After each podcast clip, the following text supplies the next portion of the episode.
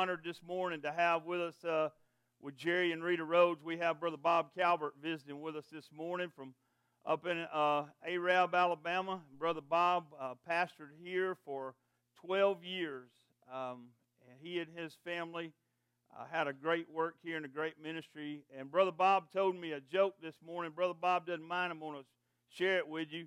He said that uh, a preacher one time had be, uh, in his sermon had gotten a little bit lengthy, and a man just got up out of his seat and walked out, began to walk out of the uh, sanctuary. And the preacher said, Sir, where are you going? The man said, I'm going to get a haircut. And the preacher said, Well, why didn't you do that before you got here this morning? And he said, Well, I didn't need one when I got here. Thank you, Brother Bob. so let's read these seven verses and move on. Let's look at God's word here seven chosen to serve. It says, Now in these days, when the disciples were increasing in number, a complaint by the Hellenists arose against the Hebrews because their widows were being neglected in the daily distribution. And the twelve summoned the full number of the disciples and said, It is not right that we should give up preaching the Word of God to serve tables. Therefore, brothers, pick out from among you seven men of good repute, full of the Spirit and of wisdom, whom we will appoint to this duty. But we will devote ourselves to prayer and to the ministry of the word. And what they said pleased the whole gathering, and they chose Stephen, a man full of faith and of the Holy Spirit, and Philip, and Prochorus, and Nicanor, and Timon, and Parmenas, and Nicholas, a proselyte of Antioch then they set before the apostles, and they prayed and laid their hands on them. And the word of God continued to increase, and the number of the disciples multiplied greatly in Jerusalem, and a great many of the priests became obedient to the faith. The world of Christianity is shifting and changing all the time. If we look back to the early 20th century when my grandparents were born, um, 10%, only 10% of Christians lived in the non Western world. The world that we consider North America, Europe, Australia, and New Zealand, 90% of the Christians in the world lived in these places. But now, as we are continuing on into the 21st century, 70% of the world's Christians live in the non Western world. More Christians worship in Anglican churches in Nigeria each week than all the Episcopal and Anglican churches of Great Britain, Europe, and North America combined. There are more Baptists in the Congo than in Britain. There are more people in church every Sunday in communist China than in all of Western Europe. Nepal is the birthplace of Buddhism and the only official Hindu kingdom in the world. But several years ago, the Lord saved Lok Banadri, a, a revolutionary freedom fighter and national martial arts champion. That's easy for y'all to say. Whose father had groomed him to become prime minister. Today, Lok shares with crowds of 65,000 people how Jesus revolutionized his life. He's been arrested more than 30 times for preaching the gospel. Listen to this there are now 700,000 Christians in Nepal, and this is amazing considering that 50 years ago, Nepal was considered an unreached people group.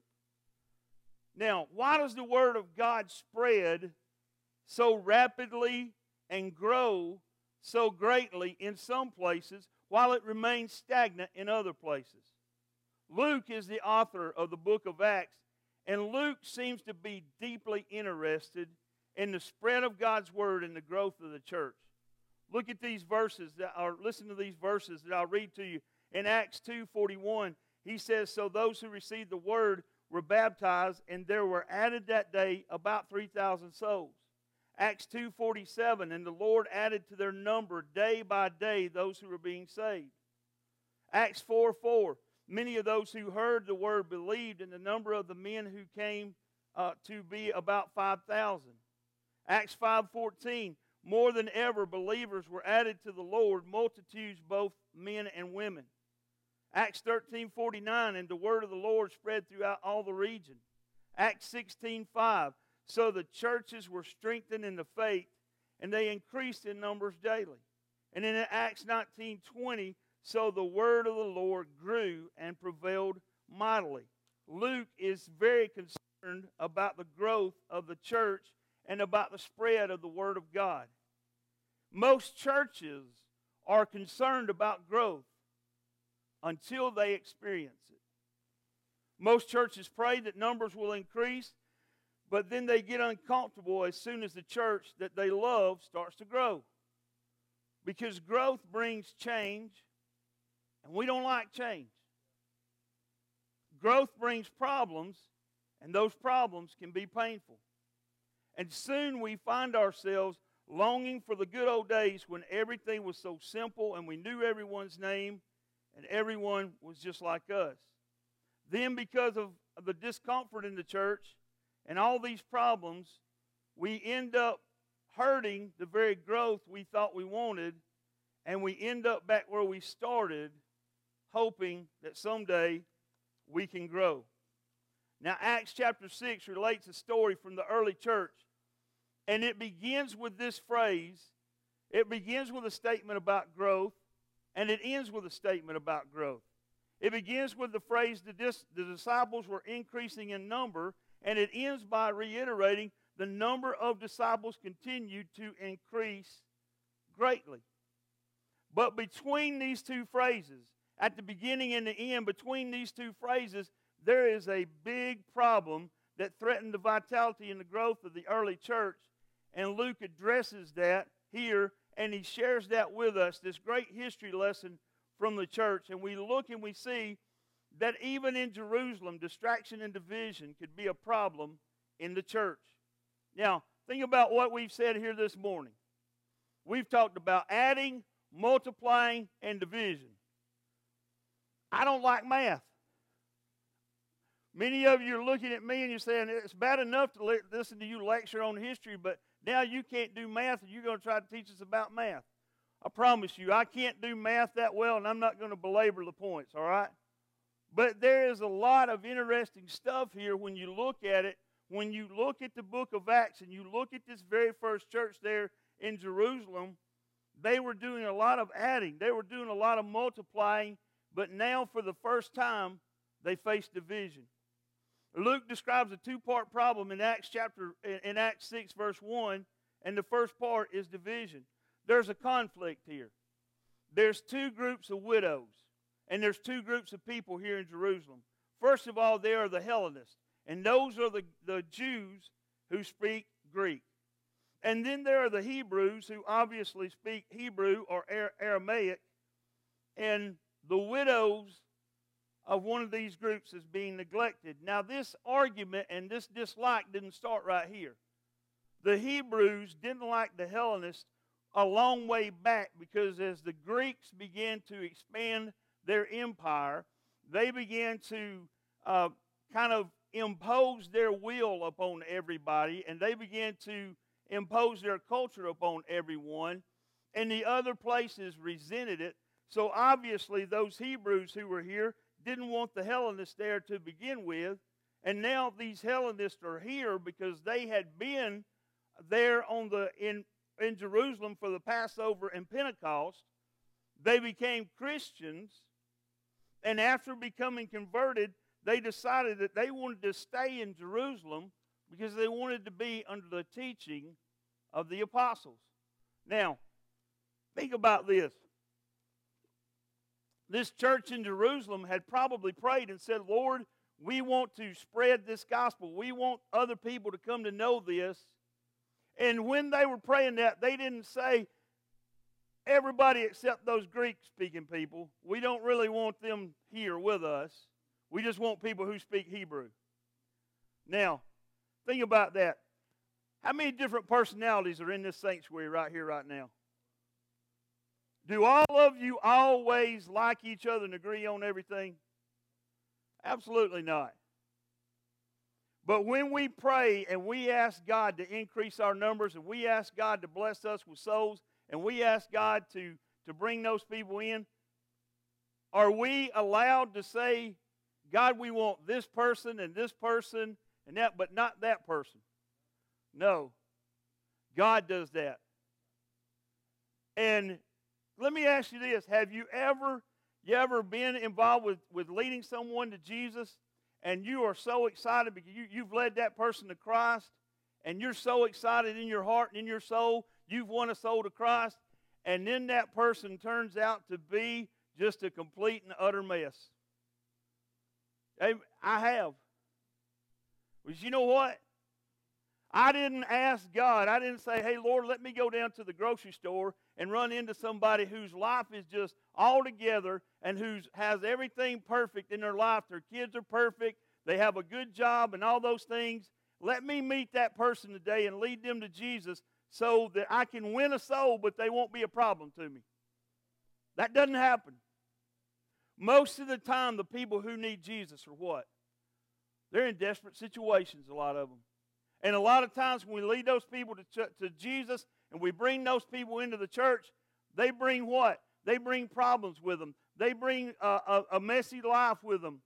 But God said, go and search the highways and the hedges and bring them in. No matter who they are, no matter what their position, no matter what they're going through, go and get them and bring them in. Don't try to clean them up first and bring them in. Go and get them, bring them in, and, and, and win them to Jesus. Now, the widows are especially needy in these days. It's common for a widow to move to Jerusalem because it is, it is said to be good to live in Jerusalem in your final days, to die there, and to be buried in the Holy Land. So a lot of widows come and move. And because of that, the Jewish synagogues had always taken care of all these Jewish widows but now these Jewish women are being converted to Christianity, and it's left up now to who? Slept up to the church in Jerusalem to take care of them. And they've never done this before. And all of a sudden, they're winning 3,000 people to Jesus. They're winning 5,000 people to Jesus. And that's just the men. Probably around this time, including women and children, there's probably about 20,000 people that have been won to the Lord, there's 12 apostles, and they just can't keep up anymore. And so now this Jerusalem church has grown too far. The benevolent system that was set up in Acts chapter 4 is no longer working, and it causes division. And here's what's at stake the spread of the gospel is at stake.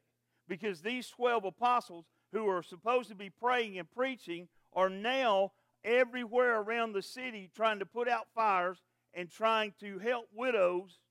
And this is the very first major obstacle that the church will go through. People weren't happy. Can you believe that that would happen in a church? People weren't happy. But here's what happened this happens all the time in the church. There are groups of people who feel neglected. In some churches, it could be uh, senior adults that feel neglected. It could be people who don't have children who might feel that there's too much attention paid to children. It could be people who have um, who think that there's too much attention paid to children and not enough attention paid to youth, or too much attention paid to youth and not enough to children. And some people feel that other people get preferential treatment. And so what happens? We get problems. And today, we treat the church, the, our society treats the church like a supermarket.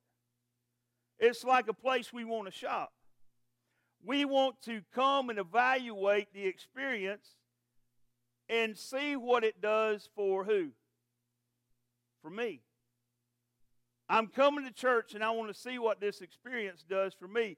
I want to see how church meets whose needs? My needs. That's the society that we live in, the culture that has that we have become when it comes to church. Now, let me ask you this. Think about your own personal self and why did you join a church? What was the reason that you joined this church or another church in particular? Maybe you were born in that church and you grew up there and you became a Christian in that church and it was just natural for you to progress in the church membership. A lot of you are in that same uh, situation. But what about other people who come into a church and they join a church? What are the re- particular reasons that people join a church? Is it because maybe you liked, maybe you liked that the preacher kicked stuff off the stage? Maybe you should, maybe you were lucky and you showed up on a Sunday when I preached a good sermon and you thought, well, I like that preacher. I'm going to join that church. Maybe you like the music. And you say, well, I like the music at that church. I'm going to join that church. Let me tell you about those two things. Preachers come and go. If you join a church because of the preacher, at some point you're going to be disappointed. The very first disappointment that Bree ever went through as a Christian was when her pastor left for the first time. She had a pastor to leave. And I, I remember going and sitting with her in her house that day, and she was just devastated. And she said, you know, I, I don't know, I don't know what to do. And I said, here's what you do. You support the First Baptist Church. You join the First Baptist Church. You support the First Baptist Church no matter what. Until God says into your heart that you're supposed to leave that church, you support that church. I was teaching her even before we ever got married.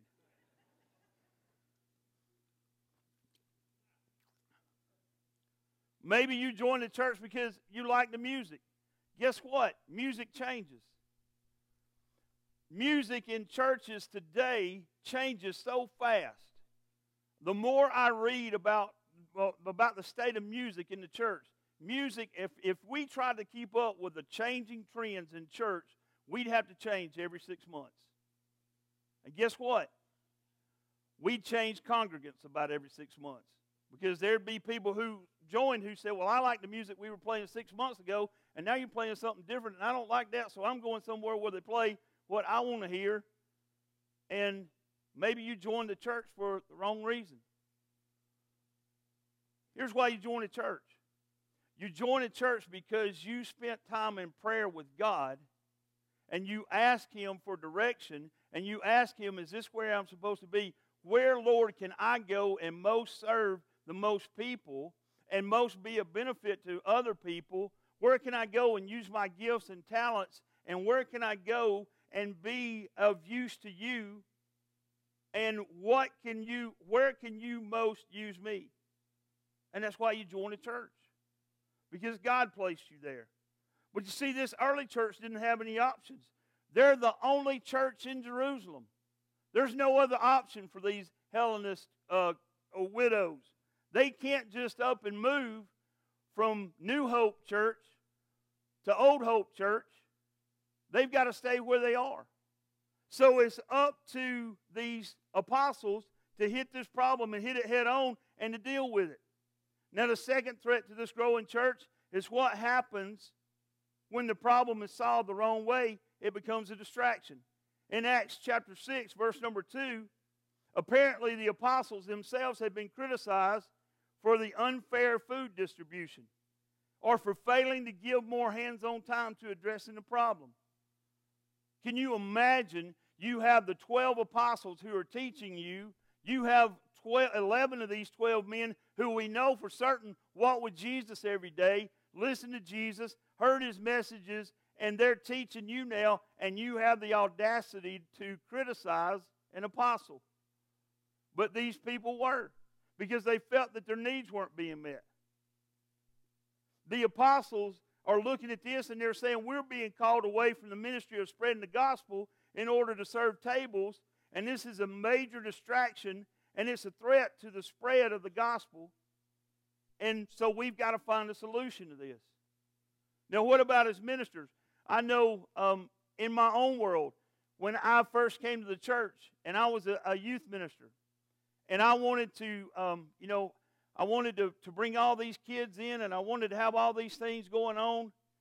And here's what I here's what I did. I relied on who?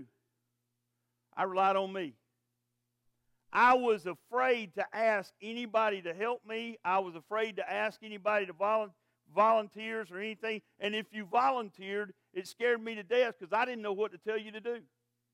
And so I tried to do all of it by myself. And guess what happened? I about went crazy. Because I couldn't. And so I soon learned that there were people like Pam Jones and Dennis Ragsdale who were there and available and who wanted to help. And so I said, please, by all means, help me before I pull all my hair out. And it began to work better. And it began to begin to uh, be a better ministry. And we were able to have kids who would come and who would stay because there was more than just me ministering to those kids. Now, what if I tried to individually meet the needs of every person here in this congregation this week?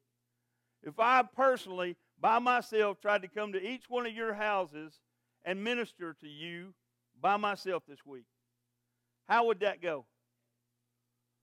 Most of you probably aren't home. Most of you are, are, like the rest of it. You're so busy, you probably aren't home anyway. Those of you who are home don't want to be bothered by somebody just showing up at your house. So it probably just wouldn't work all that well to begin with. But it would be impossible, and this is what the apostles are looking at here. There's 12 of them, about 20,000 of the others, and they say we've got to come up with a solution. Look at verse number 2. They say this in verse number 2 The 12 summoned the full number of the disciples and said, it is not right that we should give up preaching the Word of God to serve tables. But then in verse number 7, they say this The Word of God continued to increase, and the number of disciples multiplied greatly in Jerusalem, and a great many of the priests became obedient to the faith. You see, the Word of God continued to spread because the apostles didn't make the strategic mistake of neglecting the Word of God. They stayed true to what God had called them to do. Anything that threatens the ministry of the word, even a pressing need, is a distraction to spreading the word of God. Ministers should be humble servants, but they need a partnership. Now, what is that partnership in our church? Here's what it is. In two weeks from now, we'll have the opportunity to elect deacons. And those are the men who are partners with us here in ministry, who help us to meet the needs of people, who help us to serve the people, and who take those responsibil- a lot of those responsibilities on so that I'm able to devote time to studying God's Word, to praying, and to preaching. Now, We'll talk a little bit more about this situation in a few minutes. Um, they give great description here as we go on. But here's what I want you to do from this point on until we get to that two weeks is to pray about the people who you will select to do that. Because as we're going to look at here in this second part, godly leadership can help solve these problems and help move the church forward. Godly leadership helps solve those problems and moves the church forward. Now, Luke's solution to these problems is found in verses 2 through 6. The apostles did this. They took this complaint, they took it seriously, and they listened. They listened to what the people had to say. There were plenty of things they could have done besides listen. They could have thrown the complainers out, or they could have just ignored them. That's a favorite of a lot of leaders just don't respond at all. They could have passed the problem off to a committee, but the apostles took this seriously and they responded. This was a hard situation. These people had come to the, the apostles with what sounds like bad news. There are people upset and there are people who are unsatisfied, and it's become a serious problem, and we got to do something about it. Jerry Graham, who was the interim pastor here at one time, was a chaplain in the army. And Jerry told me this in his training to become a chaplain. They taught him this. One of the very first things, one of his duties was to go and to give bad news to families. And he said in the beginning, that's a very hard thing to do if you've never done it, is to go and take bad news and give it to a family who's not expecting it. And they told Jerry this they said, Jerry, bad news never gets easier with time. It's better to take it and give it early so that people can deal with it. And that's what happened here. People brought this news to the apostles, and the apostles took the problem seriously, and they didn't try to fix the problem alone. They focused on their calling. They were to be devoted to prayer and the ministry of the word, and this is what Jesus called them to do. But instead of serving tables, they were called to serve the word of God. But either way, they were serving. Lee Iacocca, when I was a kid, he was credited with saving Chrysler Corporation. And he did a lot of commercials. Somebody once paid a compliment to Lee Iacocca. They said, Mr. Iacocca, I want to tell you how much I enjoy your TV commercials advertising Chrysler. Iacocca quickly replied, Sir, I could care less what you think about my commercials. What I want to know is what kind of car do you drive? See, he stayed, he stayed focused on what his purpose was. He knew he wasn't paid to be an actor, he was paid to sell cars. And he wanted you to buy a Chrysler. The apostles weren't interested in making people like them by serving tables. They wanted people to respond to the Word of God, and they knew that the best way to do that was to do things differently than what they were doing. So they did this they learned to delegate. They were given the important responsibility of serving tables, and here's what they did they told the congregation to select seven men to oversee this work. Now, they didn't say to the congregation, the 12 of us are going to pick seven men to go out and serve you and to do this work. They wanted a partnership with a congregation. They wanted the congregation to have responsibility and ownership in it. And they knew that the only way for them to do that was for the congregation to pick those people that they knew. Now, again, situation here. I don't personally know everybody here as well as I do some. So it would be hard if I were going to say, hey, I'm going to pick five people to be deacons in a couple of weeks. I'm going to do that by myself. I don't know every qualified person here, so it would be unfair for me by myself to pick because who am I going to pick? I'm going to pick five people who like me. Danny and four other people. it's human nature. That's what I'm going to do. I'm going to pick five people who like me. I like to be liked. It's hard in this job sometimes. But here's the deal the apostles had the wisdom of the Holy Spirit. And the apostles knew this. The apostles knew that they had to completely rely on the wisdom of the Holy Spirit. And the Holy Spirit told them, allow the congregation to pick. The congregation know the people, know these men. The congregation live with these men. The congregation see these men in action. They know who they are. They've seen their lives proved out over and over again. So allow the congregation to pick these men. We follow the same process here in our church, and in a couple of weeks, we'll be able to do that. This may have been scary for the apostles because all of a sudden they're letting go of what they had been in charge of. What if the seven men messed this up? What if these seven men made things worse? Worse yet, what if these seven men were better at it than what the apostles were? How would that make the apostles look? I want to tell you this. I hope that the deacons that we choose are better at serving than I am. I hope they are. I hope that I can learn from them. And I hope they can learn from me. And I hope it is a transit uh, through the years that over, over time we learn from each other. Some men have better gifts and are more qualified at some things than pastors are.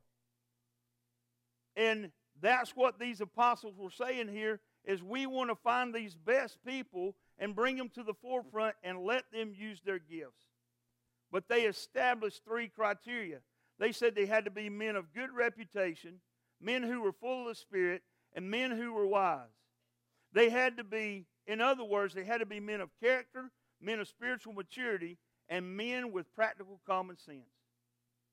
They weren't looking for the most wealthy. They weren't looking for the best looking. They weren't looking for the most influential.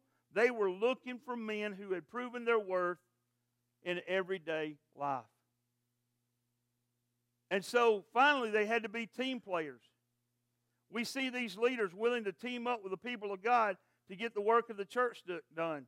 They teamed up with the congregation by letting them select the men, and then they confirmed the ones chosen by prayer and laying on of hands. There was so much wisdom in this. If you look at the seven names here who were chosen, these are seven men who all have Greek names. The Hellenists chose these men because they knew these men. And they knew that from this point on, when they had a need, they wouldn't be neglected. Because they had watched these men and they knew that they had good reputations. They knew that they could handle, they were going to be handling food distribution, they were going to be handling money distribution. They knew these men could be trusted in these things. They knew from their lives that they were full of the Holy Spirit because they saw their life growing and being more like Jesus, and they knew that they had wisdom, they had common sense, they could make decisions. So they team up with these seven new leaders. It's interesting that most of these men on the list we don't know anything about. But two of them will come to play huge roles in the book of Acts. Um, one of them is named Stephen. And in verse number 8, we'll see him described as full of grace and power, performing mighty, great wonders and signs among the people. All of chapter 7 is about Stephen and his preaching and becoming the first martyr. Philip, who is chosen here, became a great evangelist. He led the church in its first great mission outside of Jerusalem in Samaria. So these two men, they weren't chosen just to set up chairs and fix coffee on Sunday. They were chosen to use their spiritual gifts to go and make a difference for the Lord Jesus Christ. And I want you to know that in the history of our church, especially since I've been here, I have witnessed our deacons take a lead role in evangelizing our community. The men that have been chosen through the years since I've been here are men who take the lead in teaching share Jesus without fear and organizing our ministry on Monday night to go out and to see people and to, to check on people who are in need or people who've been absent or people who've visited our church. They've been led by deacons. I've seen some of the greatest soul winners that I have known in my life have been deacons in this church. So as we come to a place in a couple of weeks and you're wondering why am I preaching this sermon this Sunday and not next Sunday because half of you who are here won't be here next Sunday because it's a holiday weekend and I wanted to catch the most of you I could at one time and give you 14 days to pray. But it's important. Here's why it's important. You may not have been with me through anything else I've said this morning, but get with, get with me right now. This is why it's important. We have a limited window of opportunity here in this community. We have done, we have been a part of some incredible ministries this year with this yard sale in the back here where hundreds of people came through. And then with Park Fest where 900 people came and many people gave their souls to the Lord. Vacation Bible School a couple of weeks ago where people gave their lives to the Lord. And in a couple of weeks, Donna is leading a community wide vacation Bible school with other churches, and we'll have an opportunity there to lead people to Jesus. We are at a, a crucial, critical point in our church to where these things are happening, but that doesn't mean that they'll continue to happen if we don't have godly leadership in place. Men who have a heart and soul to win people to Jesus and who are willing to do whatever it takes to get into the community and win those men to Jesus. Now, I'm going to tell you something. I am excited about the list of people that I looked at this Friday who have left their name on. There's a great mix of men on there. Men who, uh, of young men who are full of energy and life, and older men who are full of wisdom and who have lots of experience.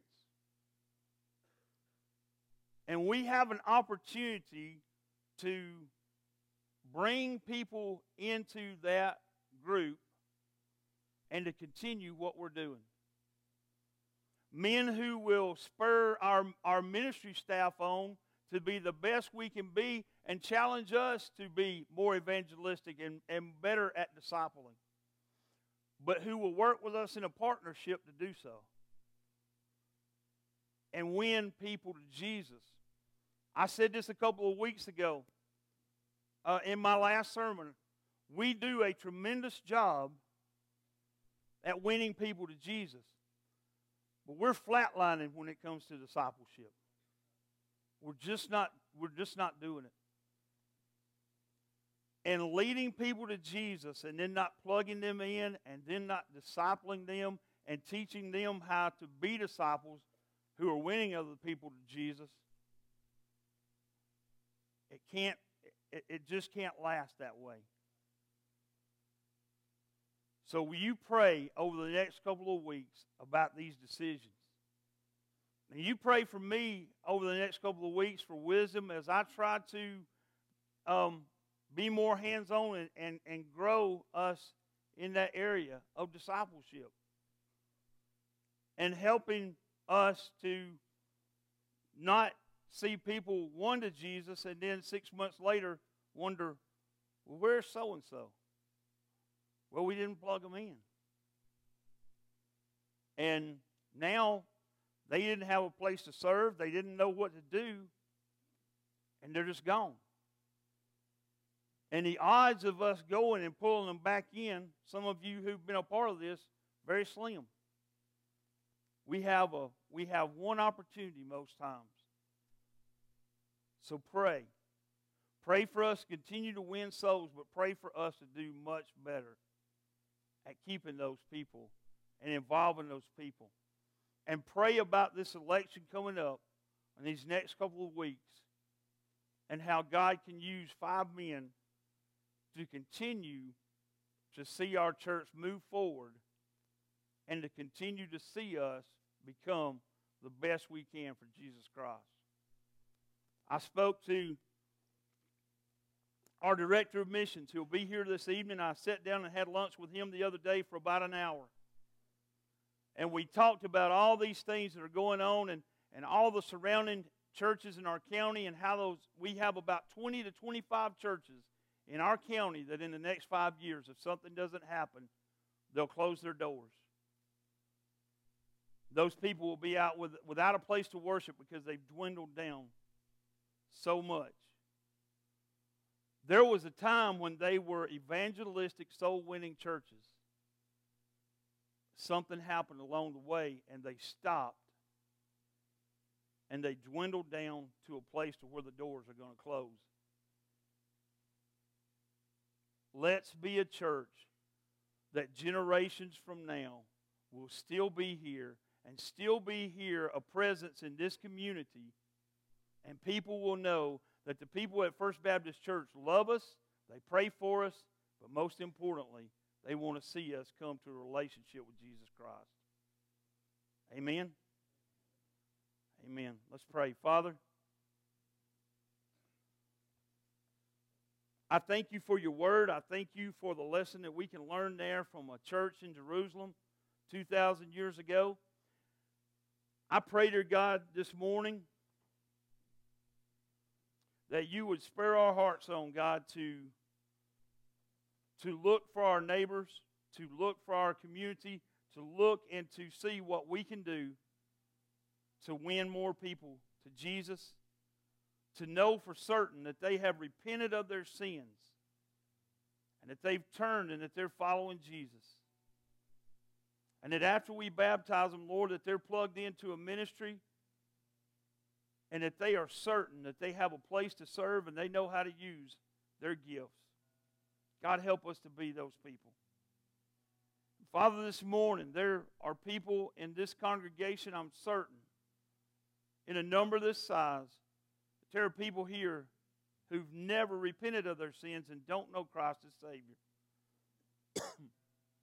Father, during this time of invitation, during this time of worship and reflection, I pray that you would speak to their heart and show them their need for Christ. Father, there are those who need to do like Owen this morning and simply be obedient and follow you in baptism. May you spur their hearts on, Father, for anything they need to do baptism, church membership, whatever it is. Maybe they just need to come and pray for our church, for the things that we have in the future, the things that are going on. And Father, I pray that you're, you're, you would guide us and you would lead us and show us what we need to do. I ask these things in Jesus' name. Amen. Would you stand?